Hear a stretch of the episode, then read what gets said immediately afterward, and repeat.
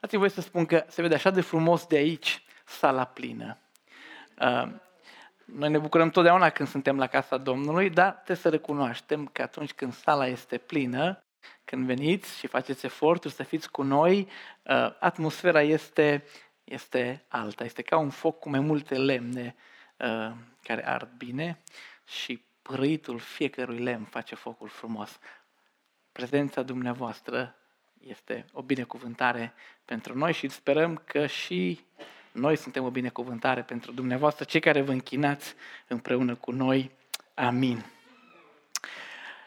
Sunt convins că dacă peste ani Biserica Elim ar face o retrospectivă a anului 2019, unul din punctele frumoase, din momentele frumoase ale acestui an, a fost ieșirea de la Auschwitz, așa um, Chiar dacă pare că a trecut o mie de ani de când am fost acolo, cred că dacă peste ani cineva s-ar uita la istoricul bisericii, am putea merge și să spunem, ieșirea aceea, vizita aceea, a făcut foarte, foarte mult bine. A legat lucrurile între noi, am, ne-am cunoscut și în altfel decât la cravată și costum în serviciu bisericesc. Uh, Abiel mi-a zis într-o zi, când mai ne duce undeva să fim toți la masă, să iau din mâncarea fratelui uh, Conț uh, și el să ia din mâncarea fratelui uh, uh, Filip și când mai stăm așa toți la o masă de felul acela. Și adevărul este că a fost o experiență aparte. Am învățat lucruri uh, care au ținut de locul acela. Însă unul din lucrurile pentru care aduc aminte de Auschwitz este că am văzut foarte multe ruine. Țineți minte ruinele barăcilor? Nu știu dacă ați avut aceeași frustrare ca și mine, că în anumite locuri erau doar niște stâlpi sau doar coșurile de, de fum. Și era un anunț un mic uh, bilețel că aici cândva a fost o anumită baracă sau, țineți minte, când am fost uh, și am văzut uh, acele locuri de coșmar în care oamenii, crematorile, în care oamenii erau arși, erau toate demolate, nu vedeai decât ruine. Și unul din, una din frustrările acelei vizite este că noi ca oameni vrem să vedem întregul, dar vedem doar ruine. Și ochiul nostru nu este format, al nostru cel puțin, nu este format să te uiți la o ruină, dar să vezi de fapt întregul proiect așa cum a arătat cândva. Ruinele sunt foarte frustrant de privit. Noi toți am privit cetăți în ruină. Și te duci și un ghid îți spune, aici a fost cândva camera nu știu care. Și tot ce vezi tu sunt două, trei pietre la nivelul ăsta, mai vezi un stâlp aici. E ruină. Te duci undeva la un muzeu și îți arată o statuie. Și ei, urâtă, nasul e jumătate, mâna e jumătate, uh, piciorul nu mai există și te uiți, e o ruină. Dar el îți spune, te uiți la statuia nu știu cărui om faimos. Ruina este enervantă, pentru că nu o vezi așa cum a fost intenționată, original. Este la fel când te duci și vezi o pictură care e jumătate ștearsă, un mozaic care pe jumătate nu mai există. Este la fel cu o clădire, este la fel cu un monument. Orice ruină este enervant de privit pentru că nu mai seamănă cu ceea ce a fost la început. Orice arhitect, orice artist ți-ar spune, când te uiți la ruina asta, asta n-are nimic de a face cu ce am vrut eu să, să fac. Cetatea asta nu mai arată de departe cu ce am construit eu. Pictura asta nu are nimic, de, e o ruină, e, e nimic din ce am vrut eu și a pierdut splendoarea. Un sculptor în, în, în piatră ți spune, asta nu e statuia pe care am făcut-o eu, atâta doar că zic oamenii că am făcut-o eu, dar în rest e departe. E ruină. Ruina este doar ceva palid a ceea ce cândva a fost strălucitor. Ruina este o îndepărtare dureroasă de la ceea ce s-a intenționat la început. De aceea să știți că e potrivit uneori să se spună și despre viețile noastre că sunt o ruină. Nu degeaba vorbim cu unii și le spunem, ți-ai ruinat viața. Pentru că ei sunt o ruină de la ceea ce Dumnezeu a intenționat și a planificat pentru, pentru ei. Ei sunt ca și o cetate dintre acelea care noi uităm și nu înțelegem nimic din ea. Ei sunt ca o statuie la care te uiți și chiar nu mai pricep ce a fost. Există ceva palid din ce a fost cândva, dar sunt așa de departe de ce a vrut Dumnezeu pentru viața și lucrarea lor. Și noi când venim în lume, venim cu un plan perfect, atașat de noi la naștere. Acolo la naștere ni se pune acel, acea brățară cu numele, nota 10 încă din prima. Dumnezeu pune nevăzut planul Lui pentru viața noastră, lucrarea Lui pentru noi. Și mulți dintre noi ajungem o ruină. Asta pentru că diavolul este cel mai mare ruinator, distrugător.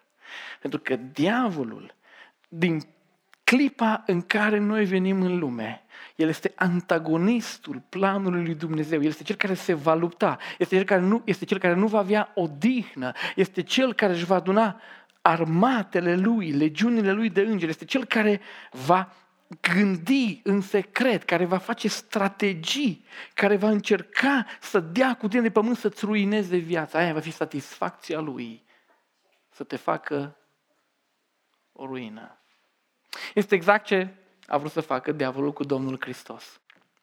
Dacă aveți Biblia deschisă și vă uitați la versetul 21 și la versetul 22 din capitolul 3, veți vedea că după ce a fost botezat tot norodul, a fost botezat și Isus și pe când se ruga, cerul a fost deschis. Și Duhul s-a coborât peste el în chip trupesc ca un porumbel.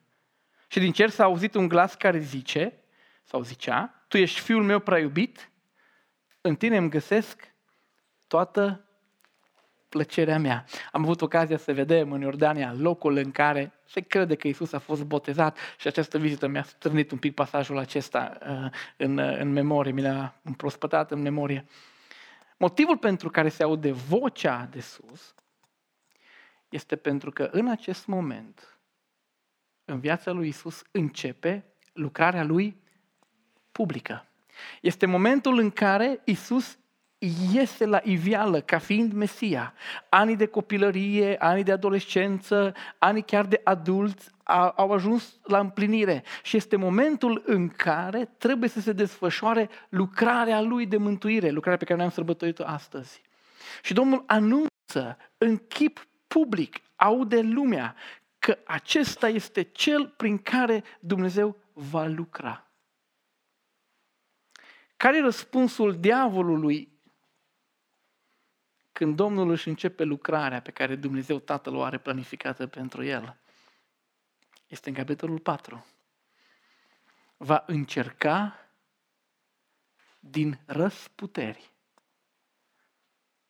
să se opună, să distrugă, să împiedice, să ruineze. Ispitirea lui Isus așa trebuie văzută ca momentul în care diavolul se prinde. Ah, acesta este Mesia, cel promis încă din, gră, din grădina Edenului. Acesta este cel pe care Dumnezeu Tatăl l-a profețit. Oh, acesta este cel care a fost anunțat cu viacuri înainte că va veni să repare tot ce am stricat eu în grădina Edenului. El este. Trebuie să opresc. Trebuie să împiedic. Trebuie să distrug Ispitirea este încercarea diavolului de a ruina toată lucrarea pe care Domnul o are de făcut, așa cum încearcă să ne ruineze și pe noi, viața noastră și lucrarea pe care Domnul ne-a dat-o.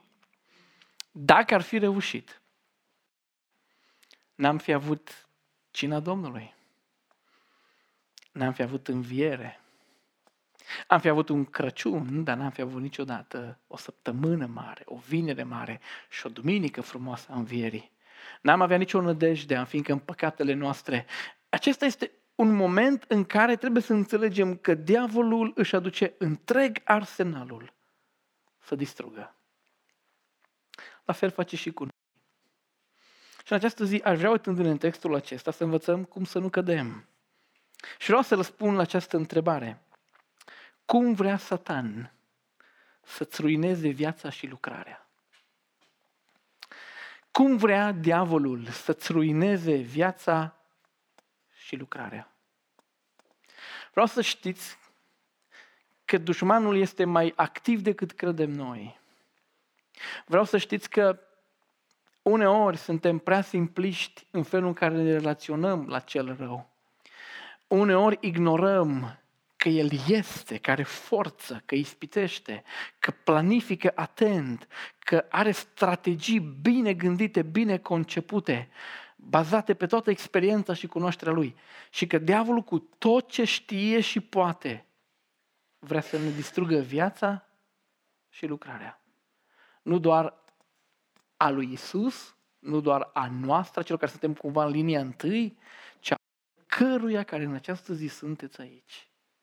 Așadar, cum vrea Satan să ne ruineze viața și lucrarea pe care o avem pentru Dumnezeu? Prima ispită este descrisă în felul următor. Iisus, prin de Duhul Sfânt, s-a întors de la Iordan și a fost dus de Duhul în pustiu, unde a fost ispitit de diavol timp de 40 de zile. N-a mâncat nimic în zilele acelea și după ce au trecut acele zile a flămânzit. Diavolul i-a zis, dacă ești Fiul lui Dumnezeu, poruncește pietrei acesteia să se facă pâine. Diavolul s-a dus în pustiu și după ce am vizitat, știu cum este pustiul acum. Pustiul înseamnă că atât cât vezi cu ochii, nu vezi numai piatră, praf, munte, deșert și câte o buruiană aici și colo. Motivul pentru care Domnul s-a dus în pustiu a fost să găsească liniștea necesară înainte de a intra în marea lucrare. În pustiu, Domnul și-a petrecut timpul întărind comuniunea, legătura lui cu Dumnezeu, Tatăl. Ca om, ca fiu din om, Domnul Hristos a avut nevoie de întărirea legăturii, a avut nevoie de post, de rugăciune. A avut nevoie să-și amintească cuvântul pe care l-a învățat încă din copilărie. Și cele 40 de zile pe care Domnul le-a petrecut în pustiu, în deșert, în liniște, au fost zile în care Domnul, într-un mod aparte, a întărit legătura lui cu Dumnezeu Tatăl, a întărit comuniunea între ei. A fost un timp aparte în care între Dumnezeu Tatăl și Dumnezeu Fiul s-au întărit legătura, în care El și-a întărit viața lui spirituală. A fost rugăciune, a fost post, a fost timp de meditație, timp de mișlocire. Când diavolul vine cu prima ispită, Uneori auzim pe oameni că spun că diavolul a vrut să-l facă pe Domnul să-și folosească greșit puterea și să facă piatra pâine. Nu aceasta este ispita. Nu e nici, nicio problemă că Domnul face din piatră pâine, așa cum n-a fost nicio problemă când Domnul a făcut din piatră să curgă apa. Nu, nicio problemă. Nu e nicio problemă că Domnul a mulțit uh, din câteva pâinuțe evreiești pentru 5.000, 7.000, 8.000 de oameni câți au fi fost acolo cu copii și cu, cu, cu soțiile lor. Nu e o problemă, Domnul își poate folosi puterea. Nu, nu, ispita nu este să-și arate puterea, așa cum uneori am auzit în bisericile noastre. Ispita este mai subtilă pentru că diavolul când vine, întotdeauna are ispita mascată. Diavolul îți aruncă o ispită care pare într-un fel, dar de fapt el urmărește întotdeauna altceva. Și în această situație, ispita este să mănânci ca să pui capăt acelor zile frumoase de post, ca să întrerupă comuniunea aceea specială cu Domnul. Și acesta este primul fel în care Satan încearcă să ne ruineze viața și lucrarea, încercând slăbească, întrerupând comuniunea noastră cu Dumnezeu. Ascultați-mă bine, primul fel în care diavolul încearcă să ruineze viața și lucrarea noastră este slăbindu-ne, întrerupând comuniunea între noi și Dumnezeu. Nu era nici o problemă ca Domnul să facă piatra pâine. Sigur, nici o problemă să mănânce, să fi mâncat cândva. Și nici o problemă că mâncăm, nu asta e problema. Dar în acest moment, ispita este mănâncă. Pune capăt postului și rugăciunii. Întrerupe comuniunea aceea caldă, solidă. Este felul în care diavolul ne atacă subtil și pe noi astăzi. Încercând în fel și chip să distrugă vitaminizarea sufletului nostru, să distrugă vivacitatea relației noastre cu Domnul, să facă comuniunea noastră cu El cât mai seacă, sărăcăcioasă, searbădă. Ispita a fost în cazul lui Isus ca și intra noastră. Comuniunea noastră cu Domnul să fie, în cel mai bun caz, la relantiu, la foc micuț, atât cât să nu cumva să începem să credem că nu mai avem pe Domnul deloc. Și ce face diavolul cu Domnul în această situație este să rupă acea comuniune, să intervină ca să rupă legătura. Știți de ce? S-a citit în biserică. Despărțiți de El, nu putem face nimic. În clipa în care comuniunea noastră cu El s-a întrerupt, suntem în puterile noastre. Și în puterile noastre, în viața spirituală și în lucrarea duhovnicească, suntem absolut nimic. De aceea se întrerup, se întrerupe părtășia. Diavolul, diavolul atacă părtășia, comuniunea noastră cu El, legătura noastră cu El. Pentru că dacă ne-a scos din priză, nu mai suntem buni de nimic. Nu? Noi toți avem acasă unelte electrice. Sărurile au la bucătărie, noi avem în atelierul, atelierul nostru de mici meseriași. Da? La ce folos cea mai bună drujbă electrică? La ce folos cel mai bun microunde sau cel mai tare mixer? Dacă nu-l bagi niciodată în, în priză. Nu te ajută la absolut nimic. Vedeți, asta face diavolul cu această ispită. Ne scoate din priză. Ne rupe comuniunea cu cu Dumnezeu. Le-am arătat toate la frați la un studiu o drujbă. Am pus o poză cu o drujbă. Și le-am zis, cum ar fi dacă ați vedea un om care se duce în pădure să taie lemne, dar nu pornește niciodată drujba, ci o folosește ca pe un fierăstrău. Randamentul lui ar fi minim. Așa suntem noi când suntem deconectați de puterea lui Dumnezeu, când comuniunea noastră cu El se duce. De aia diavolul atacă părtășia noastră cu El. Domnul a înțeles ispita, trebuie să vă uitați la, la răspunsul pe care îl dă Domnul. Domnul s-a prins, am spune noi astăzi. Pentru că Domnul răspunde, este scris, omul nu se va hrăni numai cu pâine, ci omul se va hrăni, omul va rămâne viu spiritual, omul va rămâne în putere spirituală dacă se hrănește cu orice cuvânt care este din gura lui, lui Dumnezeu. Cu alte cuvinte, n-ai să întrerupi comuniunea mea cu Domnul, că eu știu, da, am nevoie de pâine, dar mai mult decât aia, am nevoie mân în legătură cu, cu Dumnezeul meu. Este un prim fel în care diavolul vrea să ne ruineze viața și lucrarea, întrerupând comuniunea noastră cu Dumnezeu. Nu așa că știți asta din viața personală. Ziua când vrei să citești mai mult din Scripturi și să stai într-o zi aparte de jerfă. atunci e mai mult deranj. Atunci se strică ceva și trebuie neapărat să te ocupi de reparație. Atunci vine cineva neprevăzut și te vizitează și nu-i bai că te vizitează, dar stă vreo 5 ore la tine. Um, atunci se îmbolnăvește cineva și te să-l duci la spital. Și uneori, în spatele acestor întreruperi, este exact diavolul care ne întrerupe comuniunea. Nu e așa că uneori vrei să te apuci să stai aproape de Domnul, este o zi aparte, atunci sună telefonul de nebun. Atunci bipă la fiecare postare a fiecăruia. Atunci parcă am nebunit Facebook-ul și Instagram-ul și postare după postare, îți întrerupe toată liniștea. Atunci cineva are chef de o ceartă cu tine. Știți de ce?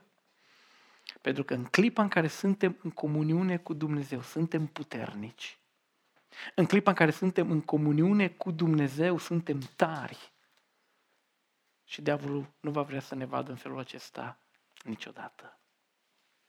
Poate că putem să fim precauți și în mod practic să ne ocrotim comuniunea cu Dumnezeu. Poate că putem, când stăm în scripturi și la rugăciune, să închidem telefonul.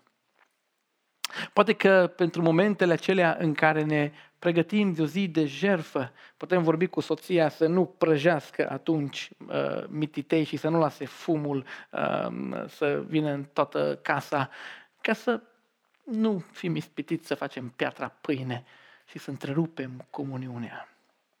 Poate că putem să facem lucruri aparte care să protejeze comuniunea noastră cu Dumnezeu. În felul acesta, asemenea Domnului, vom birui un prim fel în care diavolul vrea să ne ruineze viața și lucrarea. Domnul a respins această primă încercare, dar diavolul nu se dă bătut. Diavolul, să știți că este înțelept și este inteligent, înțelept în sensul malefic al cuvântului mintea lui procesează bine lucrurile.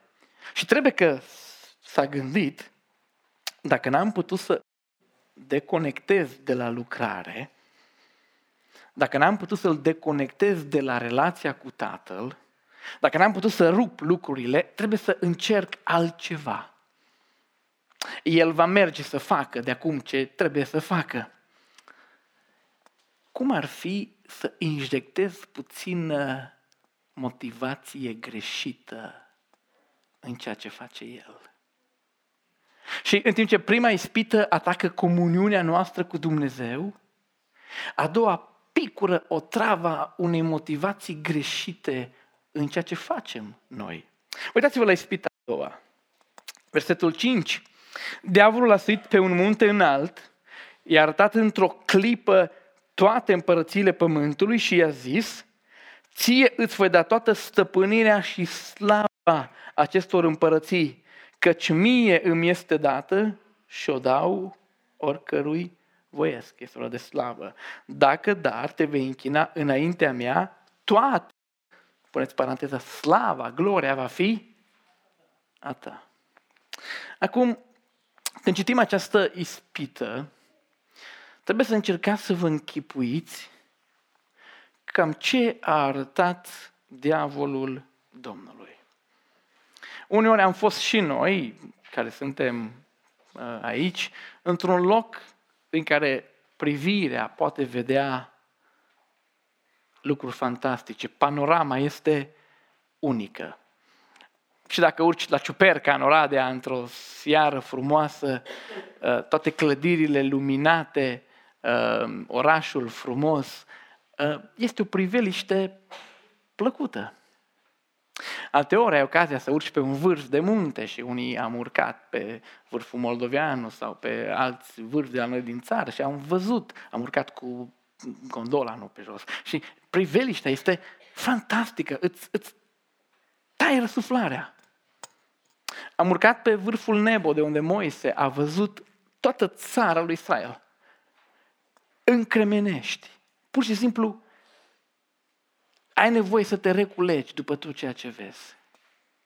Închipuiți-vă că diavolul, și să știți că există forță, diavolul poate să creeze um, lucruri de felul acesta, să-ți arate într-un flash lucruri nemaipomenite. Și asta a făcut. I-a arătat splendoare și a, a, a avut ce să arate că lumea asta creată de Dumnezeu este o splendoare. Dumnezeu a dat creativitate omului și sunt lucruri fantastice în lumea asta. Și dintr-o dată, înaintea Domnului, sunt bogățiile lumii acesteia, împărățiile pline de glorie, de slavă, de strălucire. Și diavolul îi le arată și spune, pot să ți le dau și să știți că da, în timp ce Dumnezeu este în control, de foarte multe ori Dumnezeu lasă pe diavolul să pună el pe cine vrea în control. Așa au fost împărați răi, așa a fost Cezar, așa au fost dictatorii noștri, ei nu i-a pus Dumnezeu. Ei au fost puși de, de cel rău, că Dumnezeu îngăduie este altă poveste. Și ce îi spune diavolul Domnului este că dacă ți le dau pe astea, în urma lor, când le ai, vei primi ce? Multă, multă slavă, glorie. Și este ispita aceasta a slavei personale, a gloriei personale. Ce încearcă să facă diavolul este să-l ruineze pe Domnul, făcându-l să fie interesat de slavă personală, de glorie personală. Ispita este de a ne, de a ne muta privirea și scopul care este să-L glorifici pe Dumnezeu la a căuta gloria noastră personală în ce suntem și în ce facem. Este la obține reflectorul mereu pe noi. Este la face lucruri în așa fel încât mereu cumva, până la urmă, slava de pe urmă să meargă la noi și nu la Dumnezeu. Și că așa este ispita aceasta, se vede din răspunsul pe care îl dă Domnul, pentru că Domnul l-a dibuit pe diavolul încă o dată. Și a zis, este scris ce? Să te închini, da? Domnului Dumnezeului tău, adică slava să o dai numai lui, lui Dumnezeu și numai lui să-i slujești, adică nu pe tine, ci să-l slujești pe el. Răspunsul lui Isus arată că a înțeles trucul ascuns al diavolului. Iar răspuns, nu, nu, ce vrei tu nu merge. Pentru că toată gloria trebuie să meargă la, la Dumnezeu. Dar această ispită va veni și la noi. Și diavolul va încerca să ne ruineze viața și lucrarea, convingându-ne să umblăm după glorie și slavă personală. Am mai spus-o și altă dată că motivația este unul din lucrurile cele mai greu de detectat. De ce fac ce fac? De ce fac lucrarea care mi-a fost încredințată? De ce fac jerfa pe care o fac? De ce fac dărnicia pe care o fac, de ce pun ore întregi pentru un studiu, pentru o predică, pentru o cântare. Care e motivația de pe urmă? E greu de detectat. Dați-mi voie să vă spun că uneori putem să ne analizăm bine. Cum simți când ai făcut ceva serios și nimeni nu apreciază? Și nimeni nu vede, nimeni nu spune un cuvânt. Dacă doare tare, și înțeleg că există o suferință normală, dacă doare foarte tare și te determină să nu mai faci altceva nimic, probabil că motivația a fost greșită. Atunci când uneori facem lucruri și nimeni nu observă și suntem supărați și triști că nimeni nu a dat un like lucrării noastre, poate că este un semn că nu a fost motivația în întregime corect. Sau, dacă ai fi trimis să faci același lucru la o biserică de 500 de oameni și la o biserică de 5 oameni, te duce? Le face cu aceeași inimă, cu aceeași bucurie te duce să faci cu aceeași satisfacție și cu același efort. În, în, în lucruri de felul ăsta ne detectăm motivația adevărată. Când Domnul a intuit ispita aceasta, a respins-o și tot timpul a spus că El a venit ca Tatăl să fie proslăvit, să fie glorificat. Iisus a știut ceva ce ar trebui să știm și noi, că în clipa când umblăm după slavă personală, intrăm în conflict direct cu Dumnezeu care nu-și împarte slava și gloria. Că în clipa în care umblăm după glorie personală, devenim ambițioși, devenim oameni greu de lucrat cu ei și asta ruinează orice lucrare de pe fața pământului. Iisus a știut că atunci când cineva folosește lucrul lui Dumnezeu sau își trăiește viața pentru El, Dumnezeu își retrage mâna, binecuvântarea, harul, că Duhul lui Dumnezeu nu poate opera într-o situație ca și aceea. Și Fiul lui Dumnezeu a fugit așa cum fuge cel rău de tămâie în vorba noastră, de glorie personală, smulsă de la oameni, știind că gloria trebuie să fie a lui Dumnezeu.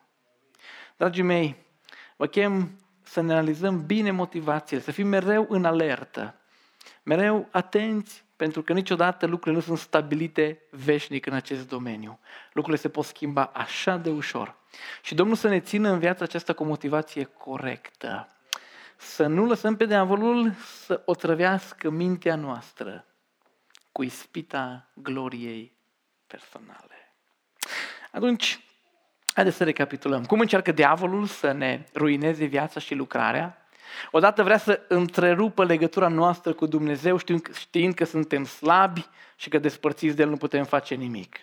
Dacă nu iese prima ispită, atunci vine cu a doua, cea în care încearcă să ne facă să muncim pentru glorie personală, să trăim pentru slavă personală. Dacă și aceasta îi este uh, uh, refuzată, dacă și aici este barat, dacă și aici este respins, diavolul nu renunță. El are în arsenalul lui multe ispite pentru noi. El știe că poate să mai încerce. Uitați-vă la o a treia încercare. Versetul 9. Diavolul l-a dus apoi în Ierusalim și l-a așezat pe strașina acoperișului templului și i-a zis, dacă ești Fiul lui Dumnezeu, aruncă-te jos de aici, căci este scris, El va porunci îngerilor Lui să te păzească și ei te vor lua pe mâini ca nu cumva să te lovești cu piciorul de vreo piatră. Ce se întâmplă în această spită este că diavolul schimbă locația. Diavolul gândește ceva de genul, nu pot să-l opresc. El rămâne conectat, a barat ispita slavei personale, el va face lucru Domnului. El știe că este Mesia, știe că trebuie să lucreze, n-am cum. Hai să lucrez un pic la acest moment. Ispita sună ceva de genul, a, trebuie să faci o lucrare religioasă, nu? Tu ești Fiul lui Dumnezeu, da. Lucrarea ta va fi la templu. Păi, tu ești din Galileea, te cunoaște pe tine cineva? Crezi că tu mergi acum la Ierusalim și încerci să predici, te bagă cineva în seamă pe tine? Tu ai nevoie de o introducere în lucrare. Tu ai nevoie de o promovare. Tu ai nevoie de un start care să acapareze privirile, loialitățile, ai nevoie de un start care să facă pe oameni să te admire, ai nevoie de un start care să arate că Dumnezeu este cu, cu tine. Este una să mergi pe străzile prăfuite ale Ierusalimului și să zici, eu sunt fiul templarului din Galileea, am venit să uh, vă aduc mântuire și să vă vestesc calea Domnului și să râdă lumea de tine. Și este alta să fii sus pe templu, pe cel mai înalt uh, loc al acoperișului templului. Noi toți știm că dacă cineva se urcă pe un turn, pe un bloc, pe un balcon, toți imediat ne adunăm și privirile se uh, ațintesc către el. Oricine care se cațără undeva capătă toată atenția imediat. Dacă te urci acolo în vârful acela și dacă sari și dacă aterizezi frumos, și îngerii Domnului sunt pentru tine uh, o crotire, toată lumea va ști că ești de la, de la Dumnezeu. Și ispita cu care vine, ruina pe care diavolul vrea să ducă în viața și lucrarea lui Isus în, acest, în această ispită este aceasta. Încearcă să-L facă pe Domnul, să facă nebunii, să facă trăznăi, dar să le justifice cu Sfânta Scriptură. Sari! Eu trăznaie să sar de pe acoperișul templului. Este un act neînțelept, necugetat, este teribilism. Dar tu sari, pentru că scrie la Psalmul 91 că Dumnezeu te va, te va păzi. Ispita este să faci lucruri care te distrug, dar să le justifici cu Sfânta Scriptură. Dacă Domnul ar fi sărit, știți ce s-ar fi întâmplat? S-ar fi ales praful. S-ar fi prăbușit pe caldărâm ca și oricare altul dintre noi. Psalmul 91 nu este o protecție împotriva celor care sar de pe bloc astăzi, că îngerii vor prinde. Psalmul 91 nu are nimic de a face cu nebunii de ale noastre. Dacă Isus ar fi sărit, s-ar fi prăbușit ca orice altă creatură care sărea din locul acela. Dar ce face diavolul este că ia o scriptură, o citează perfect, cu punct și virgulă, dar îi schimbă sensul și te face să faci lucruri care îți aduc distrugere, dar ca să le poți face, le justifică cu Sfânta Scriptură. Și diavolul te îndeamnă la autodistrugere. Diavolul te îndeamnă la acte nebunești, la teribilisme, care fac din viața ta o ruină, dar îți atașează un verset biblic ca să faci cu încredere lucrurile acelea. Nu?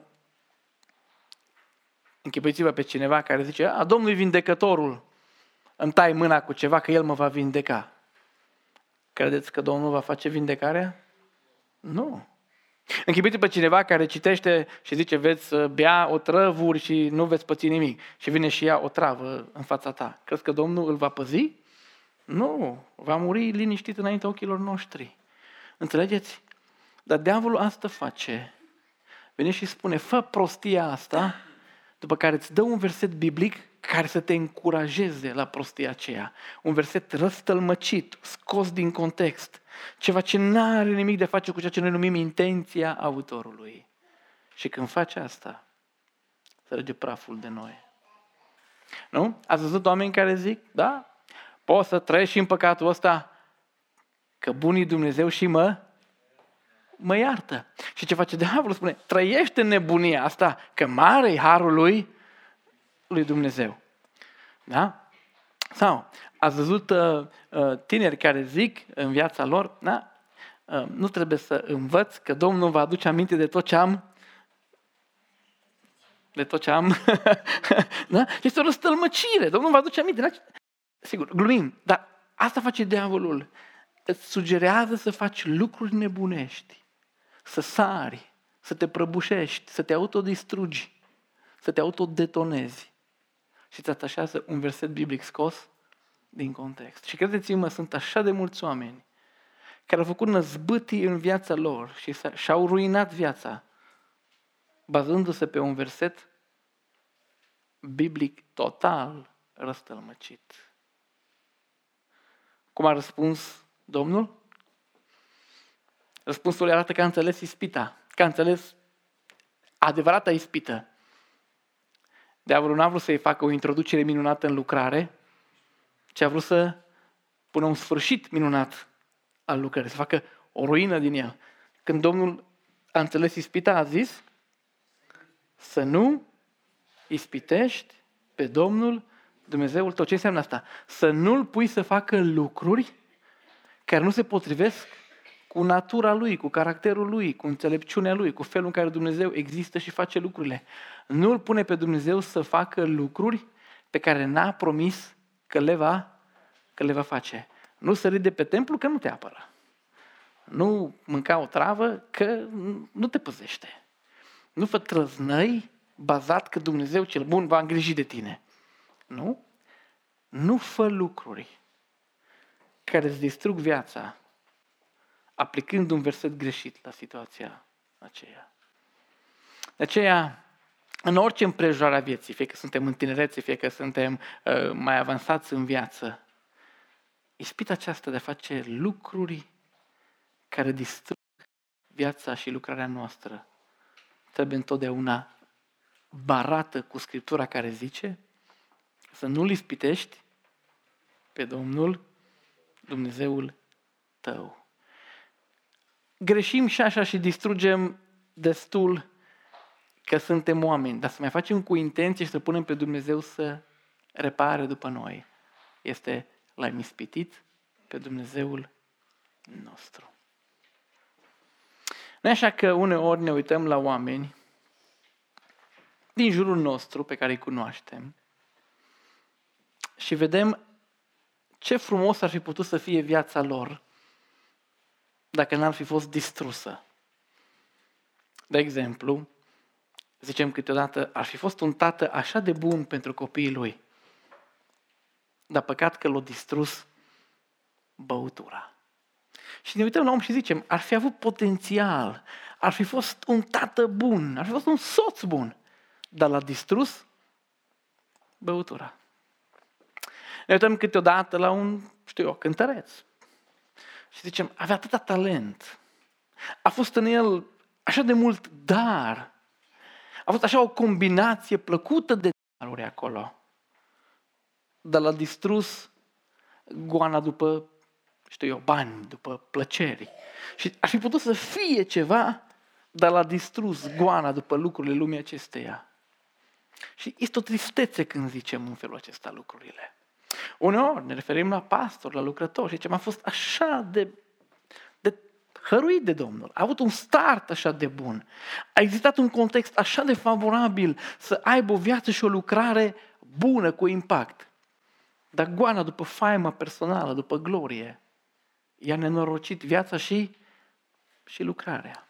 Și uneori ne uităm și spunem despre sportivi, uneori spunem despre artiști, uneori spunem despre conducători, uneori spunem despre cei pe care îi știm în jurul nostru.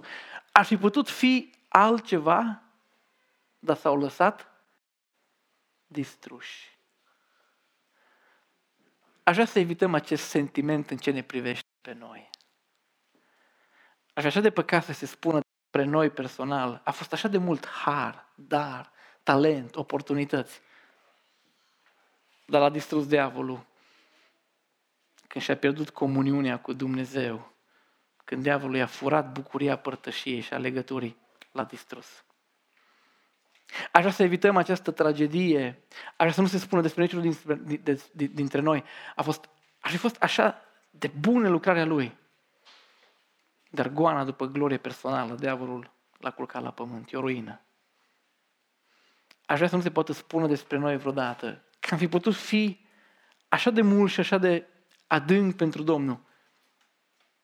De ne-a distrus diavolul cu o nebunie făcută gândind că Biblia o justifică. Aș vrea despre biserică să nu se spună asta niciodată. Am vrea în locul acesta, asemenea lui Isus, să intuim ispitele și să le barăm să ne opunem. În așa fel încât niciunul dintre noi să nu ajungem o ruină. O ruină a ceea ce Domnul ar fi avut pentru viața și lucrarea noastră. Închei spunând că nu este de joacă. Că diavolul nu glumește când ne atacă. Că diavolul nu este baul din jocurile noastre cu copiii când îl mai speriem după ușă și... Nu? Diavolul este atât de serios în a ne distruge viața și lucrarea, pe cât este Domnul în a ne binecuvânta și a o împlini. Atât Dumnezeu cât și cel rău sunt într-o luptă pentru noi, o luptă de genul totul sau, sau nimic. Și în seara aceasta suntem chemați să ne uităm bine cum încearcă diavolul să ne ruineze viața și lucrarea fiecăruia dintre noi. Protejează-ți părtășia și comuniunea cu Domnul. Fugi de orice formă de glorie și de slavă personală. Și nu fă nebunii acoperindu-le cu un verset biblic. În felul acesta ne păzim viața de ruină. Așa ne păzim de ruină.